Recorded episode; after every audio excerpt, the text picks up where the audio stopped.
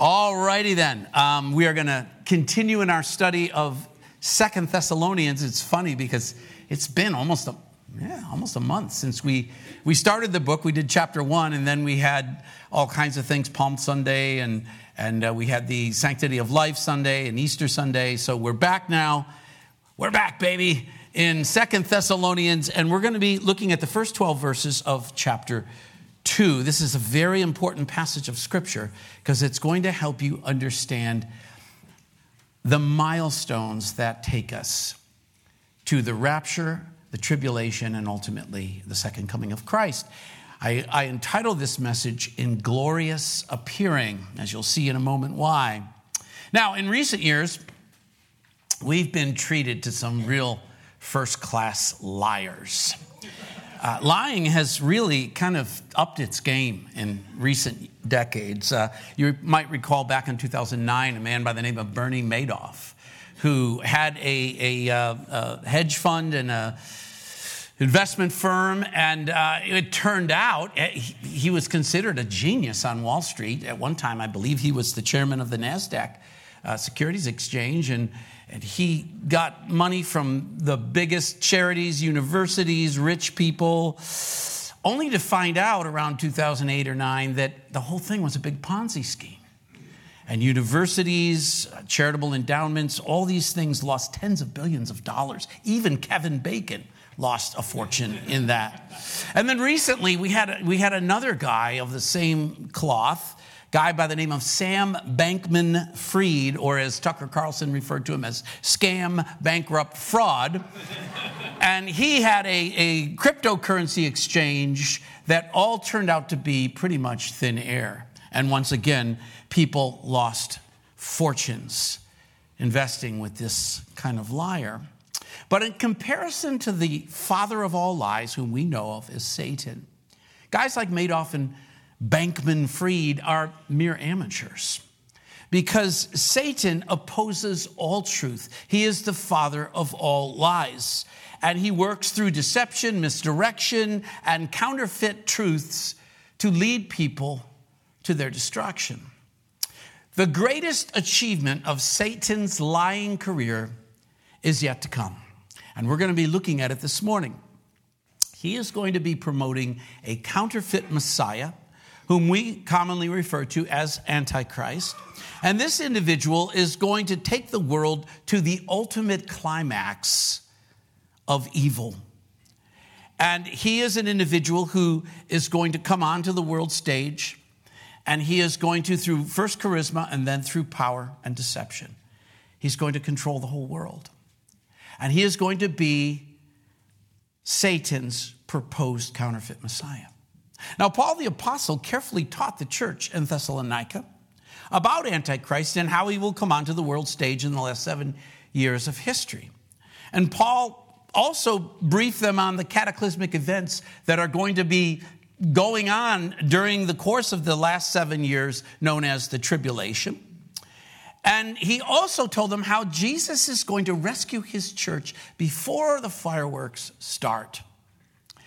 But Paul was receiving reports. Now remember, he sent the first letter, which we've already studied. He sent the first letter, and it was full of love and kisses and commendation, like, you guys are doing great. I hear such good things. But shortly after that letter was received by them, he got news back that the people there were in anxiety and angst because they misunderstood what was going on in their world. They were suffering from a lot of tribulation and persecution right there in Thessalonica. And they were concerned that they were actually in the midst of the tribulation. They, they actually were concerned that, oh my gosh, things are so bad, we must be in the middle of that, and we missed the rapture. We didn't get taken up. And, and so Paul having that concern and knowing that, no, no, no, that's not what I taught you. He now writes this second letter. And the question that he's going to ask is the question they have is Is the world already in the times of the last days, the, the days known as the day of the Lord? Are we already in that?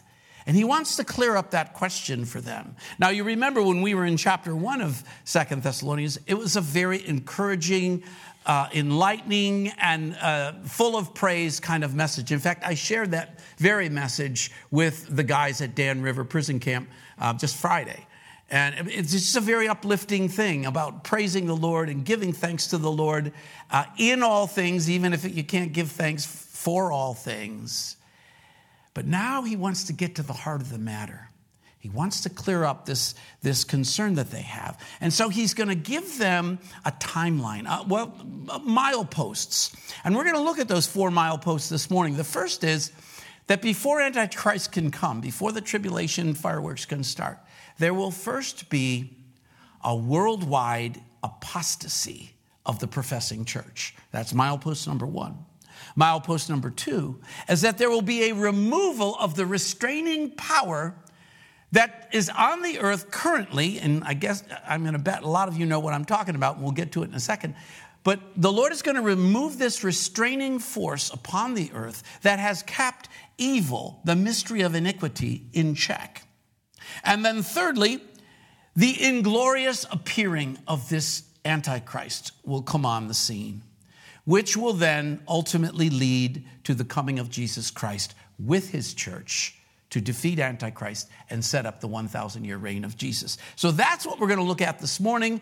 Uh, as I say, this is a very important passage of Scripture for your understanding of end times and exactly how it's sequenced.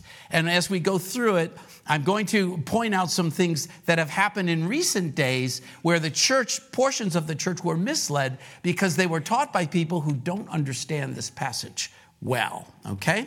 But I know that after today, you all will. So if you will, stand with me, please. We're going to go ahead and read the whole passage. It's the first 12 verses of chapter 2, and then uh, we will take each one of these mileposts in turn. So here's what it says. This is now Paul speaking. He says, Now, brethren, concerning the coming of our Lord Jesus Christ and our gathering together to him, we ask you not to be soon shaken in mind or troubled, either by spirit or by word or by letter, as if from us, as though the day of Christ had come. Let no one deceive you by any means, for that day will not come unless the falling away comes first and the man of sin is revealed, the son of perdition, who opposes and exalts himself above all that is called God or that is worshiped, so that he sits as God in the temple of God, showing himself that he is God. Do you not remember that when I was still with you, I told you these things? And now you know what is restraining, that he may be revealed in his own time. For the mystery of lawlessness is already at work. Only he who now restrains will do so until he is taken out of the way. And then the lawless one will be revealed, whom the Lord will consume with the breath of his mouth and destroy with the brightness of his coming. The coming of the lawless one is according to the working of Satan, with all power, signs, and lying wonders, and with all unrighteous deception among those who perish because they did not receive the love of the truth, that they may be saved. And for this reason, God will send them strong delusion that they should believe the lie, that they all may be condemned who did not believe the truth, but had pleasure in unrighteousness. Let's pray. Father God, we thank you, God, that you preserved this wonderful teaching and warning. Lord, that we might be comforted in the knowledge of exactly how these things unfold. And Lord, we are so grateful to be part of your church to have the Holy Spirit of God who lives in us, caring for us, leading us, and guiding us. And Lord, how encouraging it is to know that the time will come when you will take us up to yourself, out of the way, so that the things that you've preordained for the earth can take place. Lord, have your way with us today. Lord, let nothing I say or anything that comes from my heart or my lips detract from this most important message for your church to hear this morning. We love you, Jesus. We pray this all in your precious name. Amen. Amen. You may be seated. Well, Paul starts out with a real sense of urgency. In fact, if you have the, uh, the King James version of the Bible in your lap, You'll see that verse 1 of chapter 2 starts out with, We, we, we be, beseech you, brethren. In other words, we're pleading with you. Please listen up. Please understand. Because Paul is concerned that these folks have been misled.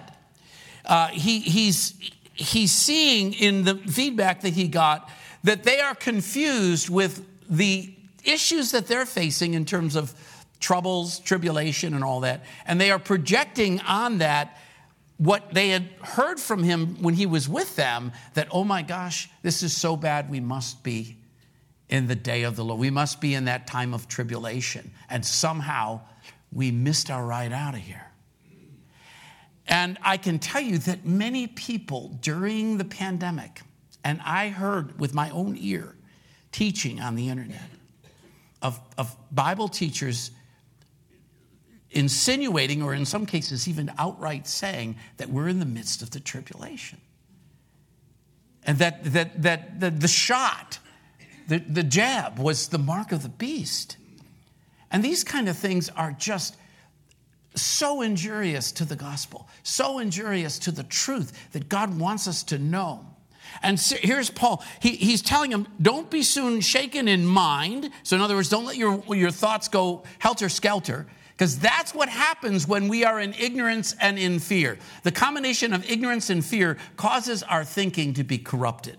And we usually will project the worst imaginable outcome on our circumstances when we are uninformed and fearful. So he says, Don't be troubled in mind, either troubled by spirit, because let's face it, there were spirits working in their midst, working in the midst of the world all the time. There are, there are evil spirits that are trying to deceive.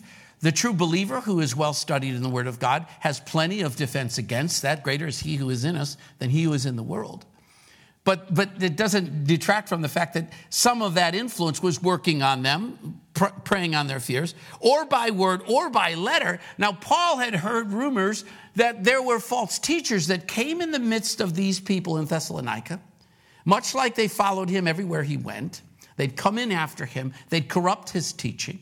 There was even a word that a letter had been circulated that purported to be from Paul with this false message that, hey, we are in it now. This is the end times. This is bad.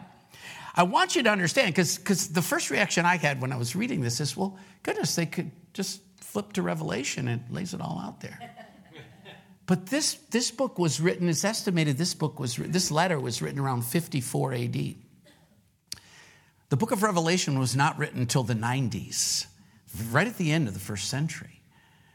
And, and, and whereas we could be sure that Paul was given a lot of the story by the Lord Jesus directly to Paul, and Paul taught them that, we don't know if Paul had any of the kind of detail that the Lord ultimately gave to the Apostle John, who then wrote it down in, in the revelation of Jesus Christ, the last book of the Bible.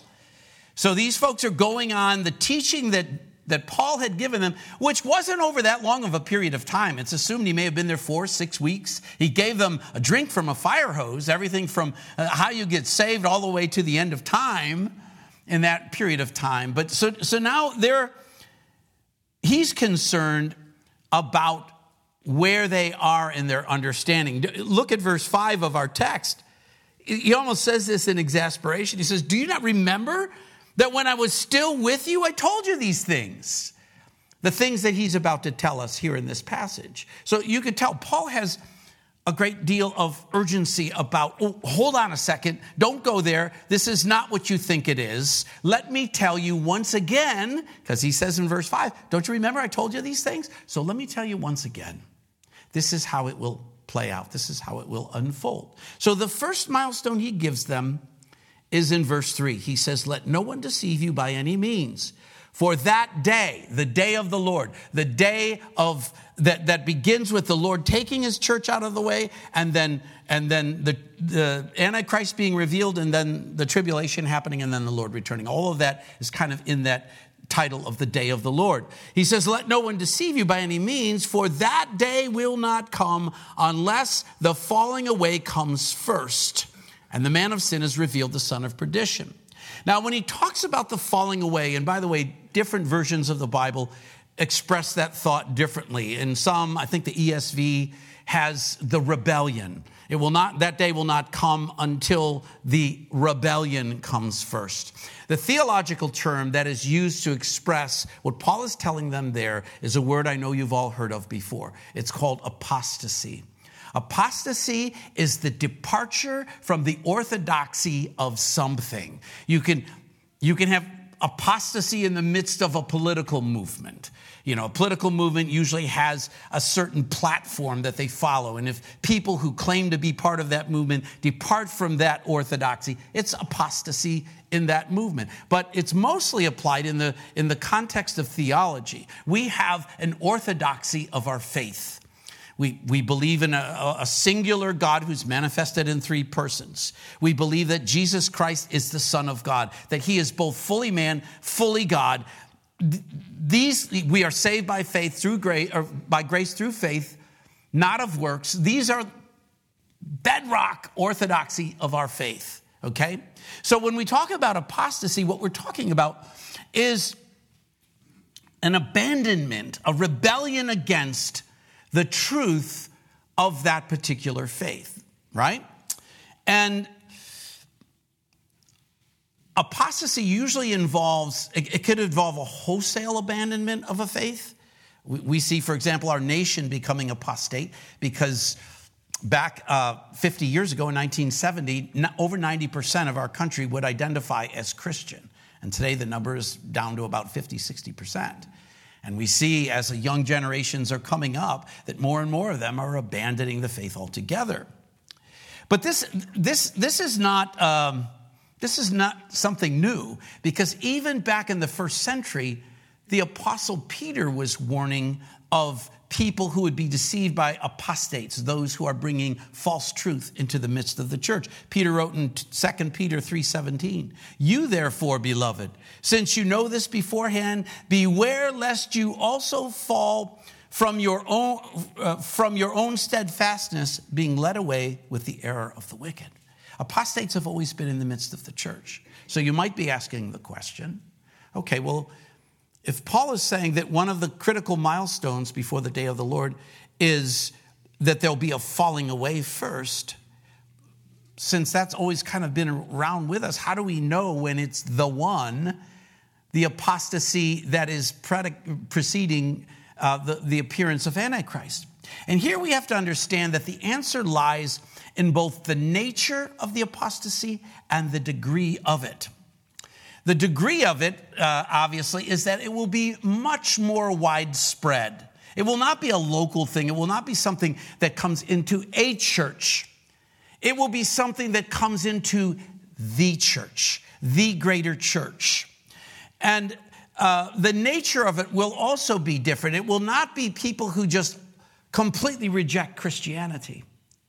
It will be perpetrated by people who name the name of Christ as who they follow. But although they identify with the church, they bring into the church doctrine, principles that are false or even diametrically opposed to, um, to what the Bible teaches. This is the kind of thing that is so prevalent in our day. First of all, the scope of the apostasy that we see in the church today is unprecedented. And I, and I have to attribute some of that to the fact that any one person in any corner of the world can spread their ideas, their teaching to every other corner of the world. That's never been true in human history until now with the internet. And so what we see is we see a scale of apostasy that has superseded anything that has ever happened in the past. There were local pockets of it, there were certain denominations of it, but now it is rampant throughout. Uh, and this is something that Paul the Apostle would warn his young mentee, Timothy. Listen to what he told Timothy. This is found in first, uh, sorry, First Timothy chapter 4, where he says, got to get to First Timothy. I'll tell you, these Timothy letters are one of there's so few pages that you can easily blow by them. He says there in the beginning of chapter 4 of First Timothy, he says, Now the Spirit expressly says that in the latter times some will depart from the faith, giving heed to deceiving spirits and doctrines of demons, speaking lies and hypocrisy, having their own conscience seared with a hot iron, forbidding to marry and commanding to abstain from foods which God created to be received with thanksgiving by those who believe and know the truth. Uh, Paul was, was warning even then that in their midst, but especially in the last days, there will be those who, motivated by, encouraged by, informed by deceiving spirits, will get in the midst of the church and begin to corrupt the orthodoxy of the faith. Now, you would ask yourself, okay, well, what would be the targets that these apostate teachers would be aiming at. Uh, the demons or the, the influences, the demonic influences that would point them towards attacking the orthodoxy of the faith, where would they be likely to point that effort? And you, you probably could imagine on your own that it would be in the direction of the nature of Jesus Christ. John the Apostle spoke about the spirit of Antichrist that is already in the world. And here's how he described it. This is found in 1 John chapter 4, in the first couple of verses of that chapter. He says, Beloved, do not believe every spirit, but test the spirits, whether they are of God. Because many false prophets have gone out into the world. By this you know the Spirit of God. Every spirit that confesses that Jesus Christ has come in the flesh is of God. And every spirit that does not confess that Jesus Christ has come in the flesh is not of God. And this is the spirit of Antichrist, which you have heard was coming and now is already in the world. When he speaks about confessing that Jesus Christ has come in the flesh, what that, what that phrase is, is presenting there is that Jesus, who is the Christ, that is God's Messiah, he is the Son of God, so he is fully God, but he's also fully man. This is known in theological circles as the hypostatic union. That Jesus Christ could, in one person, be fully human, just like you and me. If he were sitting here he would, he would be indistinguishable. And of course, now he's in his glorified body. But if he was sitting here as he sat among his apostles before he was glorified, he would be just another person in the room. You would not see anything about him. In fact, scripture tells us that there was nothing particularly uh, attractive about him that you would notice him or that you would be drawn to looking at him like, wow, that's a good looking guy. Nothing like that. But he's also fully God fully God. And, and John says here, uh, well, we've read what John says. Um, so, do we see in the world a, a ramping up of efforts to, to undermine this unique nature of Jesus Christ? Well, in fact, we do. Um, and by the way, I was assigned this particular area uh, in the prophecy conference that I spoke at a few weeks back the apostasy in the church in the last days as a sign that we are in the last days. And there were a number of things I mentioned there. If you didn't uh, go to that and you do want to see what was presented there, if you go to integritync.org, that's Integrity Church's website, integritync.org, on their media section of their website, you'll see links to go to the YouTube uh, channel where they have those, those presentations. But one of the things I didn't mention there, but I want to just bring to your notice because it's right in line with the things that I talked about there. Back in the 1980s, in 1985, there was a man by the name of Robert Funk, very appropriate name, theologian, well known, highly regarded theologian on the liberal side of the spectrum. And he created this thing. It, came out of an organization known as the Westar Institute. And he created what became known as the Jesus Seminar. And the Jesus Seminar, this is right from their website, this is, this is what their purpose was. It's still going on, but, but it, the main activity has already occurred in the latter portion of the 20th century. So the seminar was organized to discover and report a scholarly consensus on the historical authenticity of the sayings of Jesus. That was phase one. On the events that Jesus was involved in in Scripture, that was phase two, And then in the third phase, they examined uh, or came up with a profile of who Jesus actually was. Now, the way in which they did this was, and this was participated in by about 200 theologians, at least that's what they claim. And again, if you looked at the spectrum of theologians, they would be on the liberal side of, of the spectrum. And um, they would come together and they would present different aspects, different passages of Scripture that described either the sayings of Jesus or the events, such as the miracles that he performed, and then the profile of Jesus. Who was this man? What, what, what would be a descriptor of what's his resume? I guess would be the way to look at it. And they sat together, they had these presentations, and then they would vote with these colored beads. They had different colored beads, and each color of beads, uh, each color of bead would determine whether you believed as a voter in this process, whether you believe that what the Bible said is absolutely true, posit- uh, possibly true, maybe not true, definitely not true. And so they went through this total process of, of sayings, events, and profile. And here, here's a, a summary of the findings that this, this group made, which, by the way, influenced and still influences seminaries around the world. Okay, this is, this is some of the things they came up with. They do not view the Gospels as divinely inspired writings. In fact, one of their findings was that less than 20% of what the Gospels contain is not true, uh, is true. Less than 20% is actually true. The rest is fables. Uh, they view the Gospels much the same way that Napoleon viewed history. Napoleon's uh, summation of, of the study of history is that history is a set of lies agreed upon. And so that's the way they see Scripture. Uh, Jesus was, was a mortal man, according to them, born of two human parents who did not perform nature uh, miracles against nature, nor did he die as a substitute for sinners, nor did he rise, raise bodily from the dead.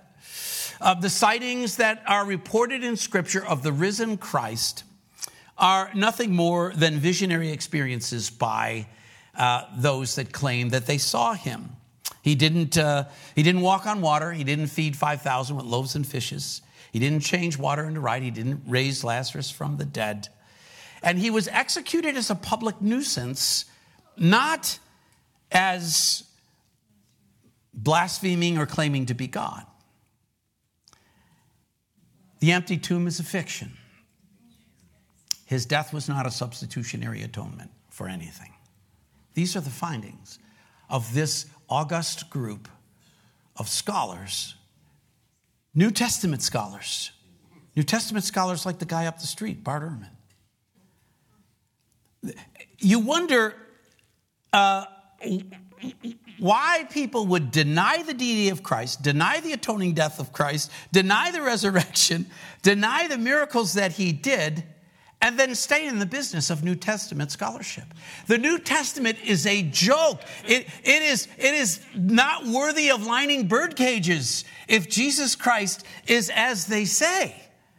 Well, it, it would be like a doctor saying, Look, all medicine is a nonsense. And you can call me anytime if you need a doctor. Did, didn't you just put yourself out of business there, chap? You know? This kind of thing is rampant in the world. That denies the deity of Christ. There are some in that, in that seminar who would de- deny the humanity of Christ. They would virtually say that the entire experience of Jesus was a, was a vision. And this sort of thing has permeated in the, in the presentation that I did there in, in Burlington. I spoke about the impact of postmodern thought on theology. Postmodern thought is, to sum it up, it is a view that says that truth is relative. It's the kind of philosophy that undergirds the idea that men can be women and women can be men, that, that men can get pregnant and have babies. Um, it is the kind of thing that says that my truth is my truth, your truth is your truth, and even if they are diametrically opposed, both are accepted as true. And this has come into the church. Then a new method of, of, of analyzing the scripture departure from exegesis, which is to lead out of the text the truth that's contained in, and a change of focus to eisegesis, which is to lead into the text biases, values, preconceived notions of history and science. And the, the, the, Word of God has been corrupted. This is proof. These kind of individuals are living proof of what has happened to the greater church's reception of Scripture for its literal meaning. And this is why, if this is not true, if only, if only 20% or less of this is true, why then look, I don't want to take up your time uh, going page by page through this, so let's talk about social issues. Let's talk about inequalities. Let's talk about equity. Let's talk about climate. These are the things that have come in. No, this is why these things have come into the church. It's like, look, if this isn't worthy to be studied because it's really just a book of fables, we can do that in a book club setting. But for right now, this is too important for this stuff. We need to talk about things that really matter. Um, you know, there's rainstorms and tornadoes and hurricanes and, you know, polar ice caps and what will happen to the polar bears? So, so what Jesus is is telling us through the Apostle Paul is what we are experiencing right now, I think, both in scope and in nature, tells us that the apostasy is deep. It is, it is not merely saying all of Christianity is bunk, so let's just walk away from it. There's plenty of people doing that. But the more pernicious uh, strain of apostasy is oh, yeah, we're all Christians. And what we believe is that uh, society should be equitable and that we need to do everything we can do for the climate or, or whatever the, the cause du jour is. See, what's come into the church is to remove focus from Christ and who he is and to place it where? Where would, where would the enemy want us to place our attention? On us. On us. He doesn't really care what you worship as long as it's not Jesus. So that's milepost number one. Milepost number two, which is good news for us, we find there in verses six and seven. And now you know what is restraining that he may be revealed in his own time. Now, notice in my Bible, and probably in yours too, when it says he may be revealed in his own time, the he is lowercase h.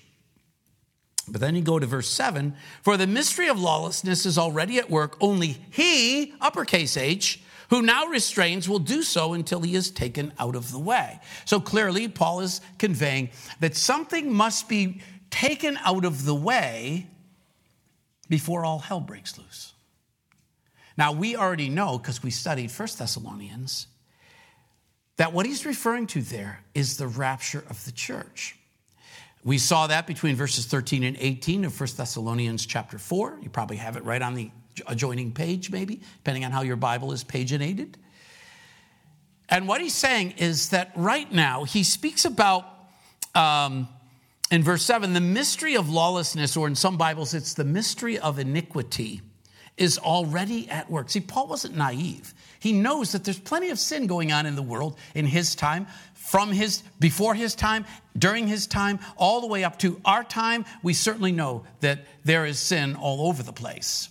And the mystery of iniquity, you could kind of lump it into the forces that will bring Antichrist to the fore. They're in the world, they're in the world now. They come in the form of the things like we just discussed this Jesus seminar, denying uh, the deity of Christ, denying the veracity of Scripture, denying the orthodoxy of the faith, and yet bringing it under the tent called the greater church. And, and, and this, this kind of thing is exactly what Paul is talking about the mystery of iniquity. Why does, why does this happen? Why is this allowed to happen? Why it's allowed to happen?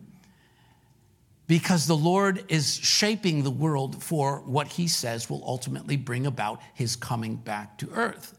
But he's telling us here that there's this restraining force that must be taken out of the way. He says there in verse 8 that, that um, uh, I'm sorry, verse 7, that he who now restrains will do so until he is taken out of the way. Now, it could be easy to think that what he's referring to is that the Holy Spirit is the restrainer and that the Holy Spirit's going to be taken away off the earth so that evil can then um, flourish. It's not exactly that, because remember, the Holy Spirit is part of the Godhead. And as part of the Godhead, the Holy Spirit, like the Father, like the Son, shares that quality of omnipresence. Holy Spirit is everywhere. So it's not that the Holy Spirit is taken off the earth, because we know that the Holy Spirit will be active during the tribulation and bringing a huge revival to occur. There will be many people, the tribulation saints, who will be saved in the midst of the, of the tribulation, and that can only happen through the work of the Holy Spirit. But what he refers to when he talks about this restraining force is the Holy Spirit working within the church. You might not consider yourself to be critical in the, in the effort of holding back evil. And maybe you are, maybe you aren't. But one thing is for sure as part of the body of Christ, as part of the greater church, our very presence on the earth has a restraining force against evil. We are both preservers of truth, defenders of truth, right? This is the salt part of being salt and light. We preserve truth. If we hear falsehood, many of us certainly Italian former lawyers, will speak up and, and say, well, let me, let me help you with that. Or, you know, so we have a, a restraining aspect to us. We also have a purveying aspect. We're purveyors of the word. We are, right? We, we, we are ambassadors for the ministry of reconciliation. The Lord is pleading through us, be reconciled to God. And we all have our own way of doing that, maybe different degrees, different styles, or whatever. But we all, as a collective, have a restraining effect on, on evil in the world. And so, what, what Paul is talking about in verses six and seven is that there will come a time when the church is taken out of the way. That's the rapture. That's what we studied in 1 Thessalonians chapter 4. Church is taken out of the way. And as we are taken out of the way, now that restraining force, that purveying force, it's gone. It's gone. And there will be no shortage of people who will stand up and give a per- per- perfectly scientific and rational explanation for what happened to those rather obnoxious people that thank God are no longer, oh, I can't thank God because we're atheists. Thank science that they're no longer with us. And, and then, and then, and only then, we see that the, um, that the lawless one will then be revealed. And, and so we have to understand that uh, these folks needed to be reminded of that. What Paul was essentially saying is, folks, you can't be in the midst of the tribulation because you're still here. And this was something that was missed or that was glossed over during some of the teaching that came about during the pandemic. I, I think sometimes, with due respect to my brother uh, Bible teachers, if you start grasping for sensationality, if you want, you're looking to be sensational and, and, and to really draw a crowd to your Bible studies and to your teachings, and you, you start to stretch the headlines, you get into trouble. I, I mean, there are a lot of things in the headlines that are worthy of our notice. But I, I get a little concerned if every week you, you got to scan the headlines for, to make another show because you can start to cross a line. I think everything you need to know is right in the verses we're looking at this morning. I mean, all you got to do is look for these things, and, and you're not looking for Antichrist, are you? You're looking for Jesus Christ. And uh, it's going to happen quick. So that's the next thing is that, okay, there's a falling away. The church is getting weakened by this apostasy that's coming into it. Then the Lord says, Enough is enough. Boom, the church is out of the way. What happens next? The inglorious appearing comes next. Uh, verse 4, or, or let's go to verse 8. And then the lawless one will be revealed, whom the Lord will consume with the breath of his mouth and destroy with the brightness of his coming. The coming of the lawless one is according to the working of Satan with all power, signs, and lying wonders. See, he is the captain of the liar team. And with all unrighteous deception among those who perish because they did not receive the love of the truth, that they might be saved. And for this reason, God will send them strong delusion that they should believe the lie, that they all may be condemned who did not believe the truth, but had pleasure in unrighteousness. Now, what, what's going on here is that Satan, once that restraining force is moved out, Satan is going to take over the world. He's going to use as his instrument to do that this evil individual, this Antichrist. He will be Satan's Messiah. We know the Trinity is comprised of the Father God, Jesus Christ, and the Holy Spirit. Well, there's a satanic Trinity where Satan is, in his mind, God. Remember Isaiah 14, 14, what he said there I will ascend above the heights of the clouds, I will be like the Most High. So Satan is in the position of Father. Antichrist is the false Messiah, and the false prophet, which you read about in Revelation, of course, is the equivalent of the Holy Spirit. And this is what he's seeking to do. And so, this individual that is the surrogate of Satan, he comes on the scene. He is somebody who will declare himself to be God. You see there in verse 4 of our text that this individual opposes and exalts himself above all that is called God or that is worshiped so that he sits as God in the temple of God, showing himself that he is God. This is something that he will do at the midway point of the tribulation. It is spoken of by Daniel the prophet in Daniel chapter 9, verse 27. And Jesus referred to that moment from Daniel in Matthew 24, 15 as the abomination that brings desolation. It is the moment where this surrogate of Satan comes into the temple, and this, by the way, tells us that there will be a temple at that time, and he declares himself to be God and to be worshiped as God, which many, many, many, most on the earth comply with. And we see here in verse 9 of our text that his coming and establishing himself in that manner comes by virtue of powers he has received directly from Satan. Verse 9, the coming of the lawless one is according to the working of Satan with all power, signs, and lying wonders. Verse uh, 2 of Revelation 13 tells us that Satan gave him, Antichrist, his power, his throne, and great authority. Now, Satan is not God. He's not the equivalent of God. He's not the yang to God's yin or anything like that. He is a created being of lesser power, considerably lesser power than God. But the power that he does have is considerable, it is gigantic. And so to imagine that this wicked spiritual being could convey his power to this human being is something to be fearful of, no doubt, if you're on the earth. And of course, there have been plenty of evil men who have been on the earth. Hitler comes to mind, Idi Amin. Saddam Hussein, Coach K. These are all people who, who've had a long history of evility, and they are notorious. And yet they pale in comparison to the evil that I know. I apologize. Pray for me. Um, they, they, they, uh, they pale by comparison to the, because all of the evil that they perpetrated on the earth, all those phony championships that they won, this, this is all just a tiny little smattering of what Satan is capable of and what he wants to do. The, the thing that's troubling, and we're, we're coming to the end here, the thing that's troubling about this passage, and I want to explain it to you. Obviously, the people of the earth are going to be deceived in a monumental fashion, right? You see there in verse 10, he comes with unrighteous deception among those who perish because they did not receive and love the truth that they might be saved. Then look at verse 11. This should cause be some cause for at least some trouble in your spirit. He says, and for this reason, what reason? Because the, the, people we're talking about did not receive the love of the truth. For that reason, God will send them strong delusion that they should believe the lie and that they may all be condemned. Now, you might say, oh my goodness, is God authoring evil here? Is God making it such that people are going to perish because his hand was involved here? Not at all.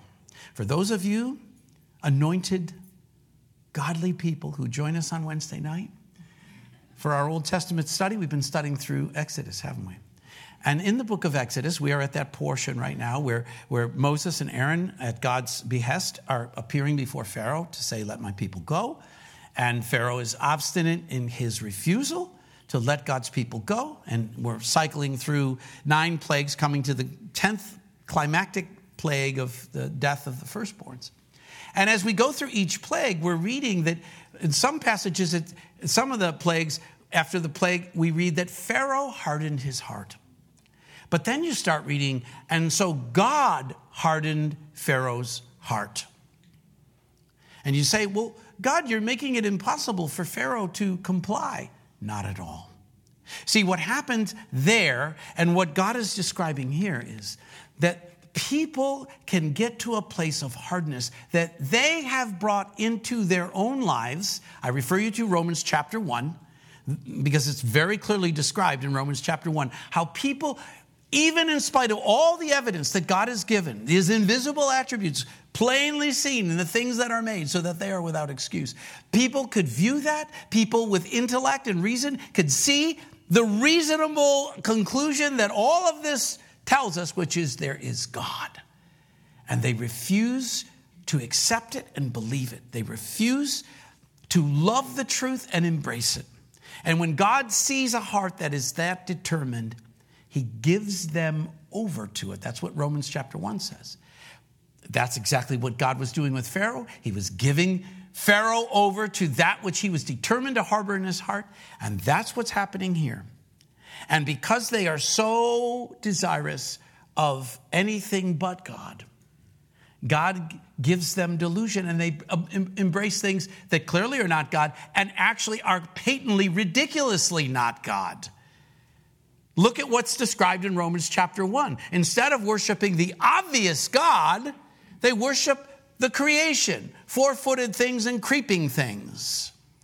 And they start to develop futile thoughts, and their hearts are darkened.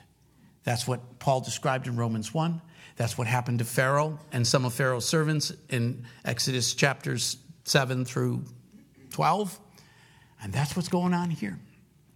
If you are determined to reject God, His grace is abundant, but there comes a time when pretty much he says, okay, I'm going to agree with you. Have it your way. And that's what's going to happen to the people on the earth. Now, you might be saying, well, gosh, that's kind of a, a harsh thing, isn't it? Not really. Because the Lord will make possible during the tribulation the possibility for people who see the error of their ways and get smart to accept Jesus Christ and be saved. Now, it will probably cost them their lives you see those individuals, the souls of those individuals in heaven, having been martyred for their faith, but God still extends grace during the tribulation. Please don't leave this lesson believing that God takes any delight at all in any single soul being sent to hell. Ezekiel wrote in Ezekiel 33 11, As I live, says the Lord God, I have no pleasure in the death of the wicked, but that the wicked turn from his way and live. Turn, turn from your evil ways, for why should you die, O house of Israel? Peter said in 2 Peter 3 9, the Lord is not slack concerning his promise, as some count slackness, but is longsuffering towards us, not willing that any should perish, but that all should come to repentance. Folks, I personally believe that we are in the last days. I'm not going to wear a sign and go up on Franklin Street or anything, but, but I'm going to tell you that the things the Bible tells us to plainly look out for are certainly here. Now, they, these things can go on for a hundred years. So don't get me wrong. I'm not calling a date. I'm not even calling a time frame. But certainly there is nothing else you need to look for and wonder about to say that, wow, we're pretty close. We're pretty close. We're pretty close. I mean, you may be blessed in going from here and ordering your lunch and enjoying that lunch, and then before the check comes, that's what I'm praying for.